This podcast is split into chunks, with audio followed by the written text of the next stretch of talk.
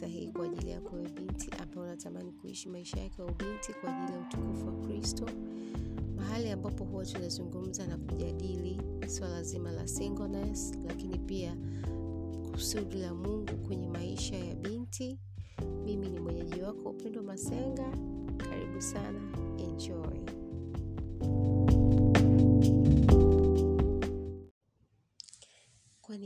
Kristo, leo tuko episode ya sita. Ah, safari yetu inajiongea taratibu, episodes zinazidi kuongezeka. Ah, leo tutazungumzia mambo matatu ya msingi katika singleness. Ah, yeah, mambo matatu ya msingi katika singleness. Bila kupoteza wakati, tuanze kuyaangalia mambo matatu haya ni yapi. Sasa jambo la kwanza kabisa ni identity. Identity kwa maana ya utambulisho. Utambulisho ni nini? Utambulisho ni namna ambavyo sisi kama watu wengine tunavyokutambua wewe, tunakutambua kama nani, unafanya nini, una umri gani, unajishughulisha na nini, au una ujuzi gani, umetokea wapi, asili yako ni ipi, na vitu kama hivyo. Kimsingi kabisa na ninavyoelewa mimi ndio maana ya utambulisho. Sasa, lakini mimi hapa nipo kwa ajili ya utambulisho tofauti kidogo. Kumbuka wewe ni mrembo wa Kristo. Yesu ni Bwana na Mwokozi wa maisha, maisha yako. So, tunapozungumzia utambulisho, tunapozungumzia utambulisho wako wewe kama mrembo wa Kristo, tunazungumzia Mungu Baba wa mbinguni anasema wewe ni nani? Mungu anakuonaje? Mungu anakutazama vipi? Mungu anasema nini kuhusu wewe? Neno lake linazungumza nini kuhusu wewe? Kuna jambo moja la msingi ambalo kama mtu yeyote ambaye amempa Kristo Yesu Bwana mwokozi wa maisha yetu, maisha yake, ni lazima hadhi yake au hali yake inabadilika. Kila ambaye anampa Bwana Yesu maisha yake, awe Bwana na mwokozi wa maisha yake, huwa anapokea hadhi hii au status hii au cheo hiki baada tu mara baada ya kuzaliwa mara ya pili na kuingizwa katika familia ya Kristo. Yohana Mtakatifu sura ya kwanza mstari wa kumi na mbili unasema, bali wote waliompokea aliwapa uwezo wa kufanyika watoto wa Mungu, ndiyo wale waliaminio jina lake. Ikiwa umesikiliza vizuri, utagundua kwamba waliompokea Bwana Yesu wanapata uwezo wa kufanyika watoto wa Mungu, nao ni wale ambao wanaliamini jina lake. Sasa ume Bwana Yesu kama mwokozi na Bwana na mwokozi wa maisha yako, na kwa sababu ya uamuzi wako huo, moja kwa moja unafanyika mtoto wa Mungu, na kwa sababu hiyo basi, msingi wa utambulisho wako wewe kama binti ambaye unampenda Bwana Yesu, umempa maisha yako na uko single, msingi wa utambulisho wako ni kwamba wewe ni mtoto wa Mungu. Kila kitu kikitolewa kwako, kila kitu kikichukuliwa kwako, usipokuwa na hiyo kazi ambayo uko nayo sasa, ukishindwa kuishi maisha hali ya juu, ukishindwa kupata chakula kwa siku, ukishindwa ku chochote kile kikitolewa kwenye maisha yako. Baada ya kutoa kila kitu kwenye maisha yako bado jambo moja la msingi linabaki po halisi.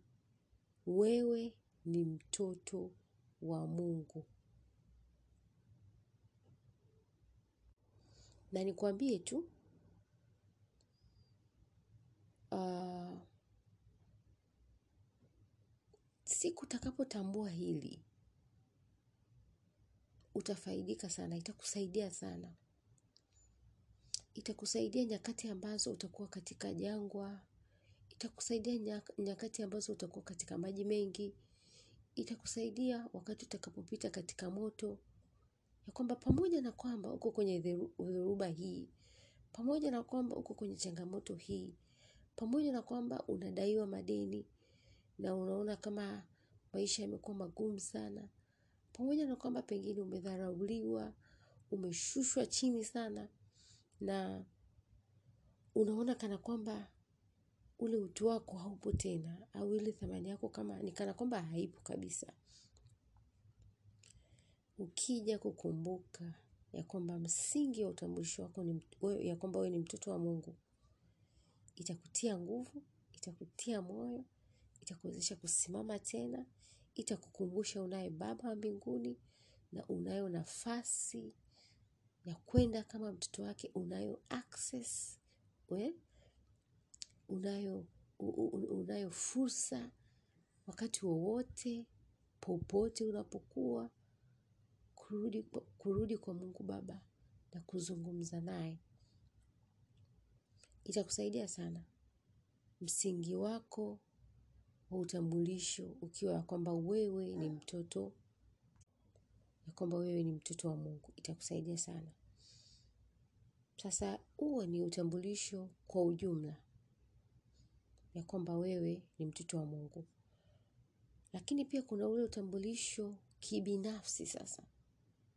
Kumbuka hii nimesema kila mtu ambaye anampa Kristo maisha yake anafanyika mtoto wa Mungu. Lakini kuna ule utambulisho wa kibinafsi kabisa. Na utambulisho huu wa kibinafsi unapatikana kupitia mahusiano na Mungu Baba mahusiano ambayo ni deep mahusiano ambayo ni strong mahusiano ambayo ni intimate. Yani mahusiano ambayo yako ndani kabisa mahusiano yenye nguvu mahusiano ambayo yani wewe na Mungu baba yako unamjua Mungu na yeye anakujua na mna mahusiano ambayo yameshikana kweli kweli very intimate. Mahusiano yale ya ndani kabisa yanazidi hata yale mahusiano ya ndani kabisa ya mtu mume na mtu mke. So pamoja na kwamba unajitambua kwamba wewe ni mtoto wa Mungu lazima ifikie wakati sasa uwe na mahusiano ya ndani sana na Mungu ili sasa Mungu aanze kukuambia vitu mbalimbali kuhusu wewe mwenyewe eh? vitu kana kwa vitu ka, uh, vitu ambavyo ni mfano wa hivyo vitu ni kwamba uh, akwambie anaona nini kwako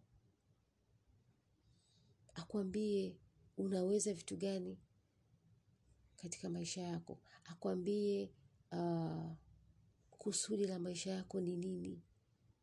Hmm? akusaidie kutambua karama ulizo nazo. Akusaidie kutambua vipawa ambavyo unavyo. Akusaidie kwa ujumla kujitambua wewe ni nani na kwa nini uko hapa.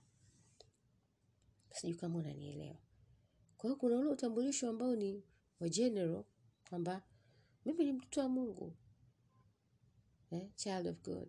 Lakini kuna ule utambulisho ambao ni kibinafsi kila mmoja mmoja. Wewe mrembo wa Kristo wewe kama wewe kibinafsi una mahusiano ambayo ni yameshikamana kweli kweli na Mungu wako. Yale mahusiano ya ndani kabisa. Unayo haya mahusiano na baba yako.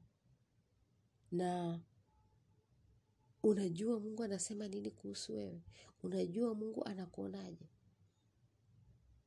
Sawa. Sasa tuzungumzie kwa tuzungumzie swala zima la utambulisho kwa kiulimwengu.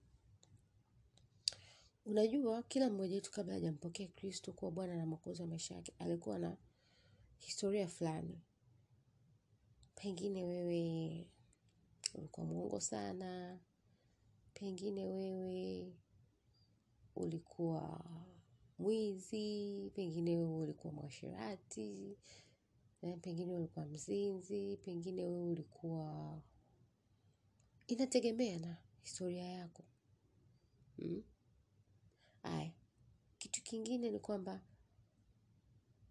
wakati mwingine kuna watu wamepitia vitu fulani ambavyo ni vya aibu kwenye maisha yao ambavyo kimsingi kwa sababu ya hivyo vitu wamejikuta vimeambatanishwa kwenye utambulisho wao. Mfano mtu ambaye alipata bahati mbaya katika maisha yake akabakwa kwa hiyo inabaki ah yule alibakwa bwana. Mtu ambaye labda alifanya makosa akahukumiwa kifungo jela ah yule ni mkosaji bwana. Yule ni tunasemaje sio mtuhumiwa. Anyways tuseme hivyo huyu ni mtuhumiwa bwana. Au labda kwa bahati mbaya wewe umepata sio uli umepata watoto kabla ya kuingia katika taasisi ya ndoa. Unajikuta unakuwa labeled. hey, yule ni single mother. Au yule labda wakati ukiwa mfano gani mwingine. Anyways, dunia au jamii inaweza akawa imekubandika majina fulani. Imekulabel.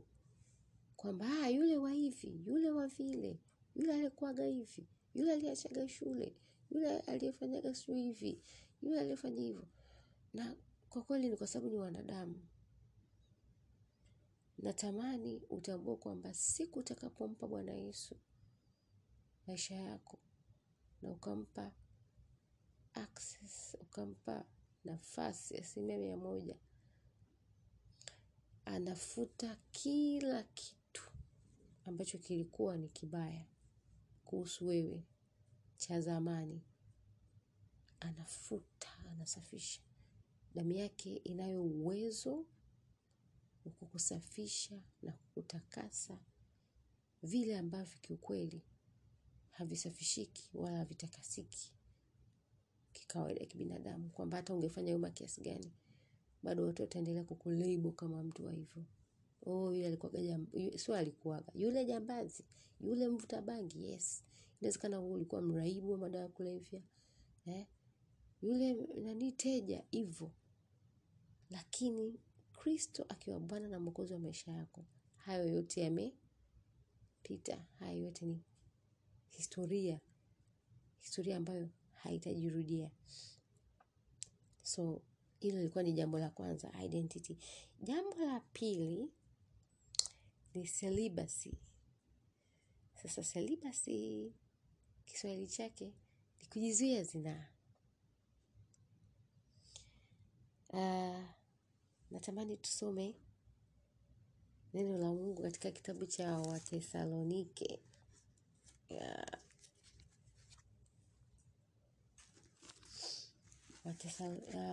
Wathesalonike wa kwanza sura ya nne mstari wa tatu mpaka wa tano na unasema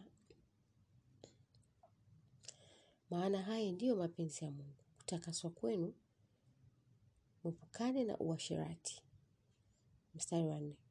Kila mmoja wenu ajue kuuweza mwili wake katika utakatifu na heshima. Mstari wa tano. Si katika hali ya tamaa mbaya. Kama mataifa wasiomjua Mungu. Kwa hiyo jambo la kwanza ambalo natamani utambue kwamba pamoja na kwamba tuko kwenye ulimwengu ambao una discourage kabisa unakejeli na unasema ni kitu ambacho hakiwezekani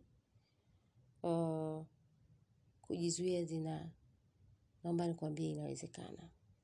Inawezekana ikakushangaza kidogo, lakini ni jambo ambalo linawezekana. Mara zote, Biblia inaposema kitu, kwamba kinawezekana kufanyika, maana yake ni kinawezekana kufanyika, na si vinginevyo. Mungu asingeandika, kama ni kitu ambacho, it is impossible, asingeandika. Kwa jambo la kwanza kabisa nataka utambue, it is possible.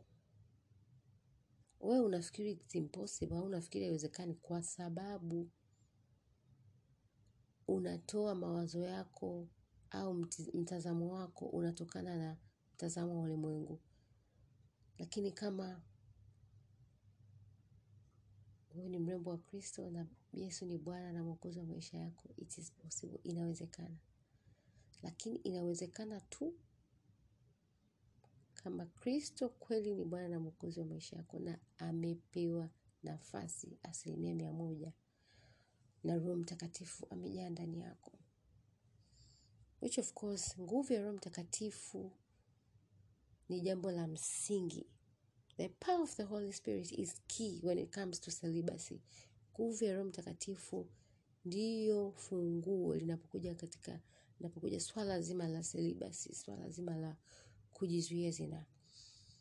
Bila roho mtakatifu kukuwezesha hutaweza, you cannot, you cannot. Mimi ni shahidi wa hili. Kwa sababu mungu ananisaidia kila itwapo leo ananipigania katika ile eneo. So inawezekana lakini kwa kupitia nguvu za roho mtakatifu peke yake. Lakini pia kabla sijaendelea mbele natamani utambue kwamba kujizuia zinaa ni mapenzi ya mungu. Tunaona kabisa. Mstari wa tatu anasema maana haya ndiyo mapenzi ya mungu kutakaswa kwenu mwepukane na uasherati. Unajua haya maneno mawili uasherati na uzinzi yanatumika interchangeably. yani hili linatumika badala ya hili na wakati mwingine wanayachanganya. Uasherati ni kujiingiza katika ngono kabla ya kuolewa au kuoa. Uzinzi ni kujihusisha katika ngono mhusika akiwa ameoa au ameshaolewa tayari. Alafu akajihusisha katika vitendo vya mpenzi na mtu ambaye si mkewe au mumewe. Kwa hiyo unaweza kuona kwamba Biblia ilikuwa very specific katika hii Wathesalonike wa kwanza sura ya nne mstari wa tatu. Hii inakuhusu wewe, hii inatuhusu sisi warembo wa Kristo. Lakini mwisho kabisa natamani utambue kwamba ukiamua kwamba ah bwana sio lazima. Yaani kushindwa kumtii mungu katika hili. Naomba tusome ule mstari wa nane katika kitabu hicho na sura hiyo hiyo. Unasema hivi, basi yeye anayekataa, hakatai mwanadamu bali mungu, anayewapa ninyi roho wake mtakatifu. You see? Kwa hiyo unapoamua kwamba ah bwana haya mambo ya watu fulani bwana mimi siwezi haya mambo. Kwanza tunadanganyana. And by the way ndio ulimwengu unavyo respond. Kwamba huo ni uongo bwana haiwezekani bwana haiwezekani. Ukishia na mtu kwamba umechagua kuishi mtindo huo wa maisha, swali la kwanza utaulizwa unaishije? Mimi huwaga nawaambia watu, kwani wewe unaona mimi nikoje? Naumwa labda au yani kuna sehemu sijakamilika nimekatika. Anyways, nitamjibu mtu wa hivyo ambaye najua kabisa anaongea hivyo out of kejeli. Lakini mtu ambaye anatamani kuelewa namwelewesha kwamba inawezekana. Lakini kwa msaada wa roho mtakatifu peke yake na si vinginevyo. Kwa hiyo inategemea na aina mtu ambaye ananiuliza. Ikiwa mtu ananiuliza kwa kejeli, kwa ajili ya kunicheka, ndo utakuta naweza nikamwambia hivyo kwamba kwani wewe unaona mimi naishije? Mbona mimi ni mzima tu? Kwani nimekatika mahali? Labda naumwa kwa sababu tu siishi mtindo wa maisha ambao unahusisha zinaa. Lakini mtu ambaye kweli genuinely kabisa kiukweli anatamani kuelewa hivi inawezekana kweli na anatamani kupata experience kwenye hilo nitamwelekeza kwamba inawezekana lakini ni katika kristo pekee na sio hilo tu lakini pia kwa msaada wa nguvu za roho mtakatifu. Kwa sababu roho mtakatifu ndo anayetuwezesha kuvuka mm?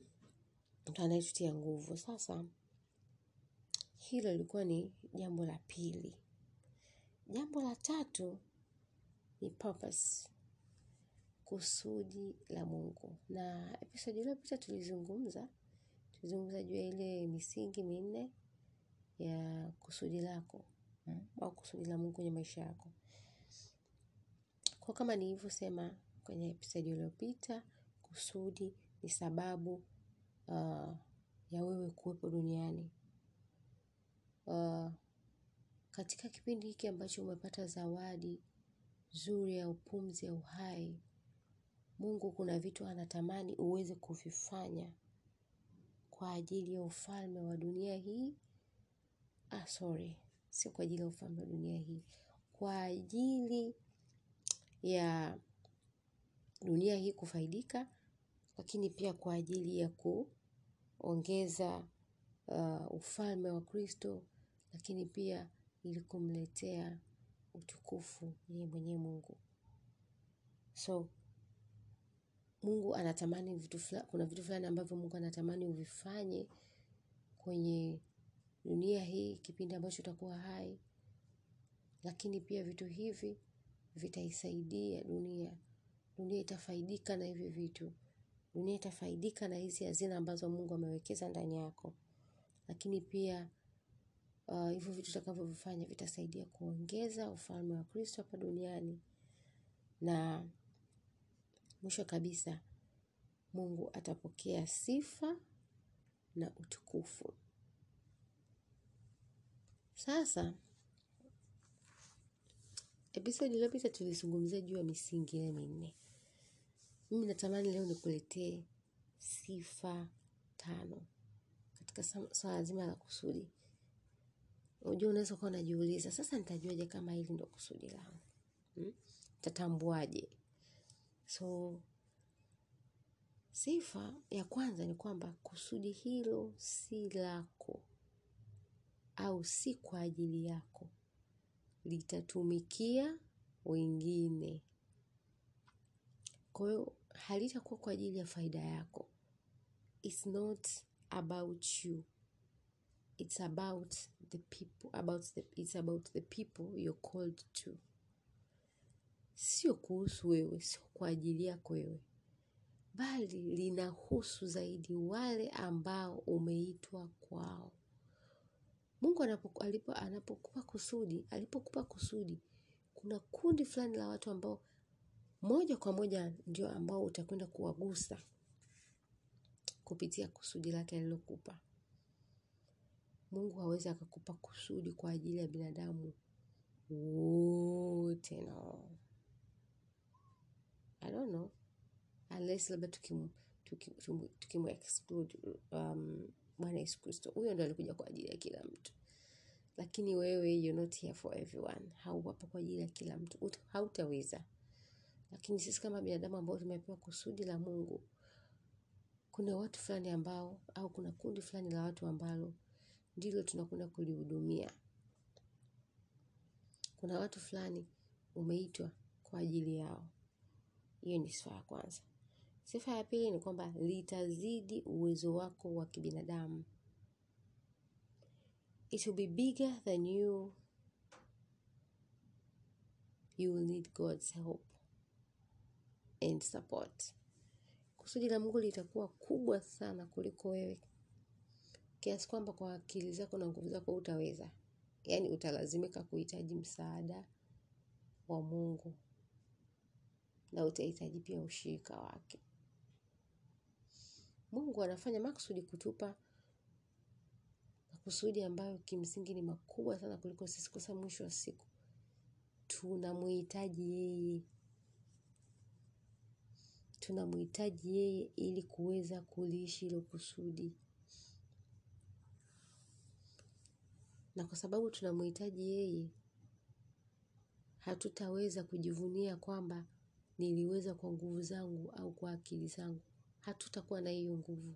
Hatutaweza kusema kwamba tuliweza kwa nguvu zetu au kwa akili zetu. Bali tutamrudishia nani?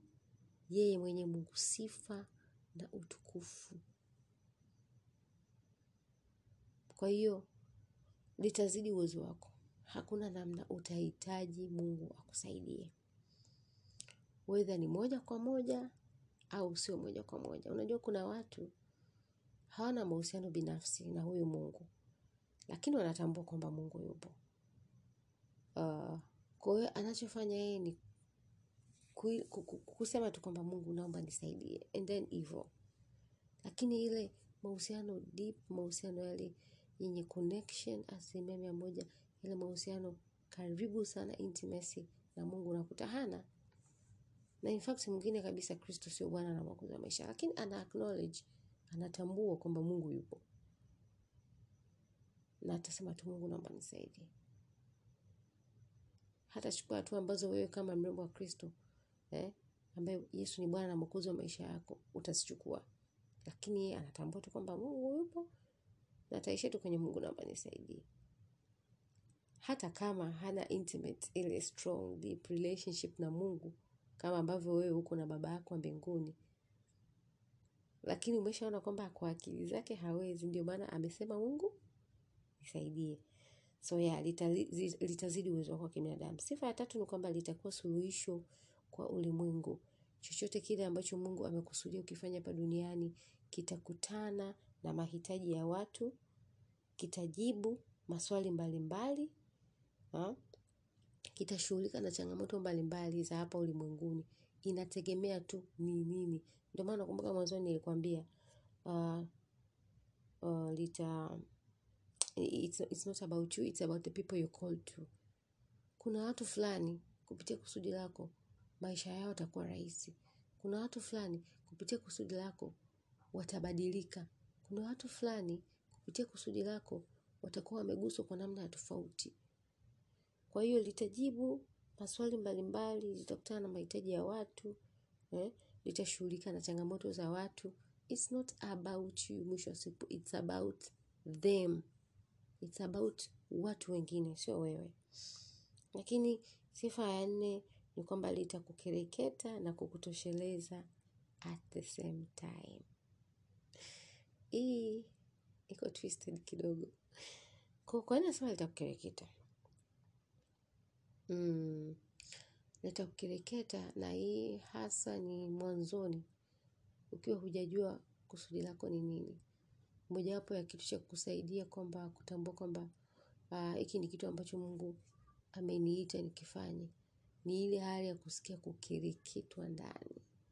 Yaani kuna mtu akiona tu watu ambao wako kwenye makundi maalum wale special groups vilema sijui yatima sijui wajane vikongwe wale. Yaani hajisikii raha kabisa anakosa amani yaani anajisikia vibaya yaani moyo hautulii. Mpaka atakapokuwa ameweza kuwasaidia wale watu kwa namna moja au nyingine ndio moyo wake unajisikia ametulia. Yaani atasumbuliwa huko ndani hata kereketwa sijui kama unanielewa na hata baada ya kuwa umeshajua. Yaani ukishajua ndo kabisa ile hali ya kukereketwa waga inaongezeka mara ngapi sijui. Ina yaani kiwango cha kukereketwa kinaongezeka kabisa. Kwa sababu sasa ushajua kusudi lako ni hili unatakiwa ufanye hivi alafu sasa ukiwa katika position ukiwa katika nafasi ambayo huwezi kufanya kabisa au huwezi kufanya vizuri aisee hiyo hali itakusumbua mwenye utashangaa. Sijui nisemeje lakini kukutosheleza ni pale utakapoweza kuliishi ile kusudi. Ukiweza sasa kuishi ndani ya lile kusudi utasikia utoshelevu wa hali ya juu. Ni kana kwamba umekula chakula fulani alafu umeshiba. Lakini ni zaidi ya kushiba. Yaani ni zaidi. Ni satisfaction ya ndani kabisa. Yaani unajisikia raha kwamba umefanya hivyo. Nitajitolea mfano so zamani wakati sijajua kusudi langu yani kwamba sijajua mimi napaswa kuwahudumia eh, single ladies warembo wa Kristo eh, ambao wanampenda Mungu na wanatamani kuishi kipindi cha singleness kwa ajili ya utukufu wa, Mungu mwenyewe eh. Nilikuwa tu najikuta niko very interested na mambo ya singleness, na nikiona mtu ambaye ana struggle kuwa single, mtu ambaye anashindwa kujua thamani yake, anashindwa kuelewa kwamba anayo thamani eh, anastahili kupendwa, anapendwa na huyu Mungu. Sio lazima awe kwenye mahusiano ili ajisikie furaha au thamani. Yani ilikuwa napata shida moyoni na kile kitu, yani unatamani kama yani kama sijui ufanyeje ili mbadilishe mtu mindset yani, yani kama umfanyie abracadabra eh, mtazamo wake ubadilike. So ilikuwa inanitesa sana, na hasa nilipokuwa sina ile outlet, sina sehemu ya kuexpress hichi ndani. Lakini right now as I am podcasting, yanajisikia raha. Yani nikwambie tu kwamba Bintu ya Yesu podcast ni kitu ambacho ninakipenda, nakipenda from the deepest part of my heart. Najisikia raha when I podcast. Yani nikirelease hivyo ambavyo viko ndani yangu, najisikia raha sana when I release this message inside me. And nikwambie tu uki, usipo ukiwa katika ile hali ya kukereketwa, yani hicho ambacho kimewekwa ndani yako kitakuwa kina shout, kinataka sasa kutoka nje. Na hiyo ni baada sasa ushajitambua ni nani, kusudi lako ni lipi, umeitwa kwa ajili ya kina nani. Inafikia hatua ambayo sasa ndo vile vitu vinataka kutoka nje. Uh, lakini na pia ukiweza kuliishi kusudi, ukichukua hatua ya kwanza kuliishi kusudi lako, utajisikia utoshelevu hali ya juu. Utoshelevu ule unazidi unapopata pesa, utoshelevu ule unazidi unaposhiba chakula unachokipenda kuliko vyote vile. Utoshelevu ule unazidi hata ukienda mahali pazuri ukijisikia, yani raha utakayojisikia ndani. Ni kama vile Bwana Yesu alipokuwa anawaambia wale wanafunzi wake wakati amekwenda kule amekutana na mwanamke Msamaria, akasema mimi chakula changu ni ku, kuya, kuyatenda mapenzi ya Mungu. Nafikiri kitu kama hicho, yani it is satisfaction ambayo haiwezi kuelezeka. Ni zaidi ya kushiba chakula, ni zaidi ya kushiba lile biriani unalolipenda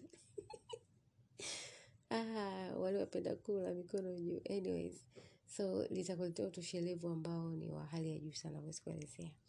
Na sifa ya tano na sio ya, tano kwa, yani kwa sababu imetajwa ya mwisho, ina maana ndo it's the least important, au sio ya maana sana? Hapana, lakini ni ya msingi sana. Litamtukuza Mungu kwa vyovyote vile. Kusudi alilokuitia Mungu kwa ajili ya maisha yako litamtukuza yeye, iwe moja kwa moja, isiwe moja kwa moja. Watu watamshukuru Mungu, watamtukuza Mungu kwa sababu wewe umesimama kwenye kusudi lako. Chochote kile ambacho Mungu amekuita wewe kama mrembo wa Kristo ukifanye, kitamletea yeye utukufu, na namaanisha chochote kile, chochote chochote. Um, na kwa sababu mwisho, na kwa sababu wewe umeokoka, kwa sababu Kristo ni Bwana na Mwokozi wa maisha yako, watu watakuwa inspired, watakuwa impacted, wataguswa na kile ambacho umekifanya, na hii itasaidia, itasaidia kusogeza ajenda ufalme wa Kristo. Kuna watu tu kwa sababu ya kuliishi kusudi lako na kwa sababu wanatambua umembeba Yesu, na wao watampokea Yesu. Hiyo ina push mbele ajenda ya Kristo, na kwa sababu hiyo Mungu anapokea sifa na utukufu. Mwisho wa siku, the ultimate end goal is for God to be glorified. Yaani lengo la mwisho kabisa na la juu kabisa, mwisho wa siku Mungu apokee sifa na utukufu. Ndio maana hata kwenye episode iliyopita nilisema kama makusudi ambayo tunayaishi, Kristo hatukuzwi, Kristo hajulikani kupitia sisi, basi bado hatujaishi kusudi kikamilifu.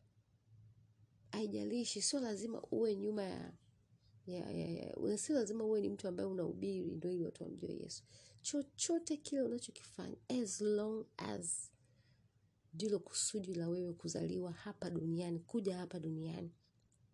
Kwa vyovyote vile lazima kimtangaze huyo mungu uliyembeba. Ni lazima kimtangaze mungu uliyembeba.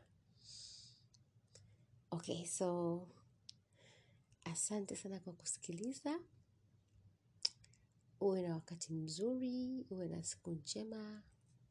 Bye bye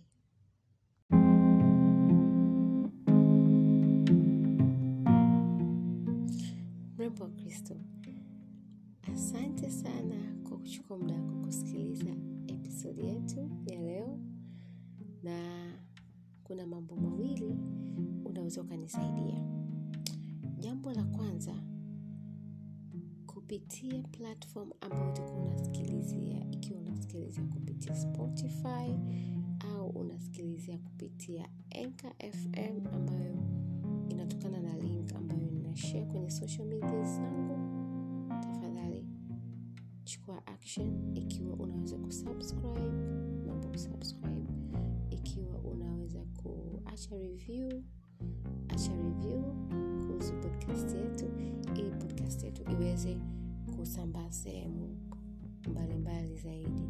Lakini pia tafadhali share habari hizi nzuri juu ya binti wa yesu podcast kwa, mabinti wengine au warembo wengine wa kristo ili waweze kufaidika na hichi ambacho umefaidika nacho siku ya leo. Uh, lakini pia kama unasikilizia kupitia enka fm kuna nyota pale tafadhali naomba utakuwa kama umelike hivi. Mm, utakuwa umefavorite wenyewe wanasema. Kwa hiyo karibu sana asante sana mpaka wakati mwingine